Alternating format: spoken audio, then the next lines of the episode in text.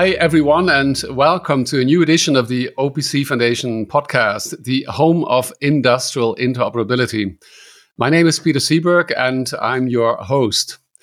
Today, I will be talking to Andreas Wohlfeld from Trumpf and Götz Görisch from the German Machine Tools Builders Association, VDW, about the OPC UA for Machine Tools Companion specification and how this relates to UMATI. Andreas and Götz will talk about the scope and which use cases the companion specification addresses and what they achieved so far. Also, they will tell us how you, as a listener, may become involved. Okay, let's go for it. Hello, Andreas. Hello, Götz. Thanks for joining. How are you? I'm fine. Götz, you're there as well? Yes, I'm there as well. Good morning. Andreas, please introduce yourself to our listeners and tell us a bit about your employer, Trumpf, there, and your personal involvement to date with OPC UA technology and the OPC Foundation. Well, I work for Trumpf Machine Tool Division as a lead architect with a strong focus on connectivity and data standardization. Trumpf has been involved with OPC UA for some years now, building a strong knowledge for its usage in the machine tool industry and providing standardized OPC UA interfaces for our machine products. Those are manufacturer standards since at the time the industry was not ready for cross manufacturer standardization. Of course, we are a member of the OPC Foundation for quite some time now and participate in a number of working groups there. With this history, we of course jumped at the opportunity when the VDW started the project to create an industry standard OPC UA interface for machine tools. We are one of the most active members in this project and have been pushing this interface from the beginning. This included taking the lead role in the modeling group, bringing our knowledge of OPC UA modeling to the use for the creation of the standard, and putting in a lot of work together with ISW and VDW to create the information model for the OPC UA for machine tool standard. In the course of the work, we also pushed for the early integration with the VDMA machinery standard, providing parts of our model for generalization and integration in the OPC UA for machinery standard. Since the release of the part one of the OPC UA for machine tools companion specification, our focus has been on even more on harmonization, as we call it, and the next steps for the machinery standard, which you talked about with Heiko in the last episode. Good. Thank you very much, Andreas. We'll talk about um, some of these topics or any of these topics in more detail later on. Götz, same for you. Please introduce yourself to our listeners and tell us about your employer, the German Machine Tool Builders Association, VDW, there, and also your personal involvement to date with OPC technology and the OPC Foundation. Yes, I'm a consultant for digitization at the VDW, the German Machine Tools Builders Association, and we are partnering closely with the VDMA. And since uh, three years, I'm closely working in the OPC community, helping our members to get OPC technology in their products. And I'm working closely with Andreas in the project started by the VDW to create a standardized interface for the machine tool community. I was the elected chairperson for this joint working group. And I'm also driving the community work in having practical impacts on how to implement companion specification into products. Very good. Thank you. Most of your activities have been known to the public as UMATI, the Universal Machine Tool Interface, with the amazing, those listeners that may have been there or maybe those not, EMO Hanover 2019 demonstration. Maybe please share with us some details on this demo as well as the released OPC UA for machine tools companion specification. Yes, Peter, as you said, that was what we heard from the OPC Foundation, the biggest OPC UA demo today for the purpose of showing our draft work on the companion specification into the public. We initiated a showcase with 110 connected machines, which used a draft version of our companion specification. We connected them to 28 software solutions via a big aggregating server in the middle and the machines and the software solutions were coming from 70 companies out of 10 countries. And with the showcase of the companion specification draft, we made a really mark in the community and into the public And that is why Umati is known since then as a standard. But Umati was created more as a community brand, as a brand to market our activities. And we are always, by back then, we already working on the machine tool companion specification. Mm-hmm. But after the demo, for sure, the visibility of our activities rose. That's why we engaged in talks with other groups, especially the VDMA. And since 2020, Umati is now known as the Universal Machine Technology Interface to broaden the scope and to have an umbrella for all the 35 companion specification coming out of the machine builder community consisting of the VDMA and the VDW.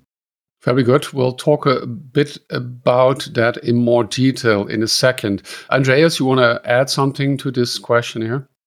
I think the question was about the difference between the standardization part and the and the brand. And the standardization part for us has always been OPC for machine tools. And this sort of includes a number of uh, other related standards like the machinery standard of the VDMA or the Part 200 of the OPC base specification. Mm-hmm. And I think we'll touch on this later on again. That's right. So, how do then the, the customer brand and the technical standardization efforts within the working groups relate to each other? Well, first to the technical specification, that one has two parts. The individual working groups define the domain specific content of the companion specifications and the respective information models. And in the case of OPC for machine tools, our group defined the domain specific content for the machine tool specification. And on the other hand, the harmonization working groups, or in those groups, we define common elements across multiple domains. And one example here is the identification element defined in the machinery specification, which we from the machine tools group started to define for our specification and then brought into the discussion with the machinery group. And that way we had the advantage of being able to use this element from the machinery specification for our model from the beginning. Götz, you want to add something here? Yes, as Andreas talked about the standardization, our companies contributing here in the standardization effort told us that to market these activities and to make it visible to their customers, we need a brand to carry the message across how all this interoperates. And that's why we created the Umati community to help all machine builders and also the customers to talk to each other and to give the common promise that if you have a machine with Umati compliance or with coming from the Umati community, you as a customer can make sure that the machine is working with your software solution. Oh, sounds like an interesting development. Okay, so now we've understood how Umati and the technical specification for machine tools, how they relate to each other. Let's focus on the machine tool specification. So, what is the scope and the, the purpose of this specification? Uh, well, you have to keep in mind that we are talking about part one of the specification here, the part released in September 2020. This part was always thought of as a basis for further parts of the standard. As such, it lays the foundation in terms of types and principles. It is designed to cover all types of products, which can be classified as machine tools in a very broad sense, from the very simple to the extremely complex. Obvious examples due to the participants in our core group include milling centers, laser cutting machines, or additive manufacturing metal printing machines. So that's the scope of the specification. Very good. Let's get into the technical content and the and the status of the machine tool companion specification. Andreas, how did your group work and how was the content for this first version determined? Well, the core group always worked on the basis of use case. We were very use case driven. We identified quite a large number of them in our first set of workshops and then prioritized them and started working on the first set of them with the highest priorities. We ended up with nine of these consolidated use cases in the first part of our machine tool specification, addressing big and basic topics like identification, as mentioned, and different scenarios of monitoring in a production environment.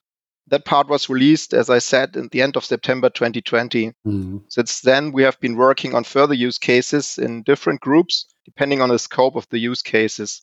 Some of them we address in sub working groups of the machine tool joint working group, while for others we participate in the work of the machinery working group.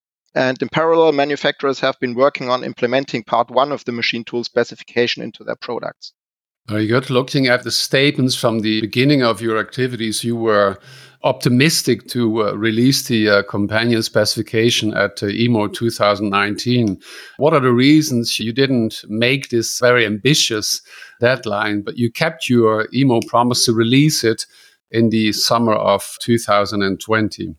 Yes, while we were working hard with the uh, global community, we found that there are similar things which we are addressing. As Andreas already said, the identification but we also found that the stack light, which is now part of part 200 of the base specification, and some other things needed longer discussions with a larger audience. That's why we focused our work onto bringing our preliminary work, which we showed with a draft at the EMO, into these groups and tried to harmonize directly in the beginning. And that was also the time when the machinery companion specification took off, as Heiko said in the machinery podcast. Mm-hmm. Right. And we introduced here our knowledge and what we learned from various things.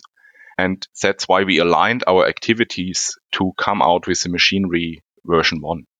And you were asking why we didn't keep the 2019 time target let's not forget for a standardization effort of this scope and an industry with such diverse products, we have still been and are still quite fast. Yes, I, I would agree. Comparing what you have been doing to various other standardization activities. Götz, you just mentioned harmonization activity. Can you, or maybe Andreas, can you give us an example of uh, such harmonization activities? Well, there are two groups we call harmonization working groups. One is within VDMA, the group that's working on the machinery specification, and there's a harmonization working group within the OPC Foundation. Mm-hmm. And the topics of those groups are often very simple. But what characterizes them is their relevance for a broader spectrum of products than just machine tools or just one industry. Take identification, for example, which we've mentioned before how do products of different manufacturers identify themselves vis-a-vis arbitrary software systems of still other manufacturers? This topic had been solved by a number of groups in slightly different ways when we were working on it. Instead of creating our own individual flavor we teamed up with the other groups and found a solution that works for all our industries and products. This was one of the first topics of the harmonization working group within VDMA, and that model is now a part of the first part of the OPC for machinery specification. Another example is the information model for stack lights, which Götz mentioned a moment ago, which started in the machine tools working group as well, and in the end was motivational for creating part 200 of the OPC base specification. And there are still more technical issues for which we found solutions which are now already included or will be included in parts of the OPC base specification. And this is only the topics already finished as part of our work on part one of our specification, the machine tool specification. Other topics are in the pipeline of both the harmonization working groups at VDMA and the OPC Foundation. Okay, yes. And for those uh, listeners interested, you already refer to now and you before as well, Götz, you can go back a couple of weeks, one or uh, two podcast editions, and you can listen to the podcast with Heiko Herden from VDMA on the machinery companion specification. So a lot of effort is going into the standardization and harmonization. How is your working group staffed and uh, can other parties listening now, can they maybe join your activities? Yes, for sure. Everyone from the OPC Foundation or the VDMA can join the activities in the working group. At the moment, the working group consists about 190 participants from around 80 companies. We have a typical monthly call where we align each other on the topics we are working on And the main work is done in three individual sub working groups, which are supported by the ISW from the University of Stuttgart um, with their OPC knowledge mm-hmm. in the editorial of the companion specification. But industry experts are leading the individual groups.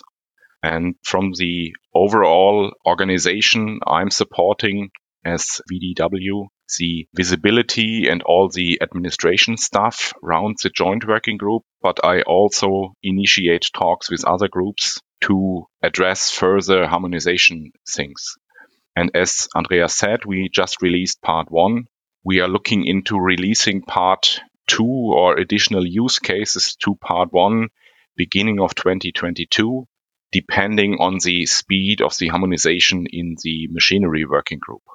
Wow, that's amazing. And I just want to step back to your reference of the EMO demo where you talked about, if I'm correct, 28 different applications, software applications, and uh, 70, let's say, hardware solutions as one example. And now you mention you are 190 experts of 80 companies just to have in my own brain and for the listeners to just realize what huge activity and how many people are involved in making uh, such a specification globally come true. So we're getting to the end, guys. Is there any activity, any development that you would like to share with our listeners?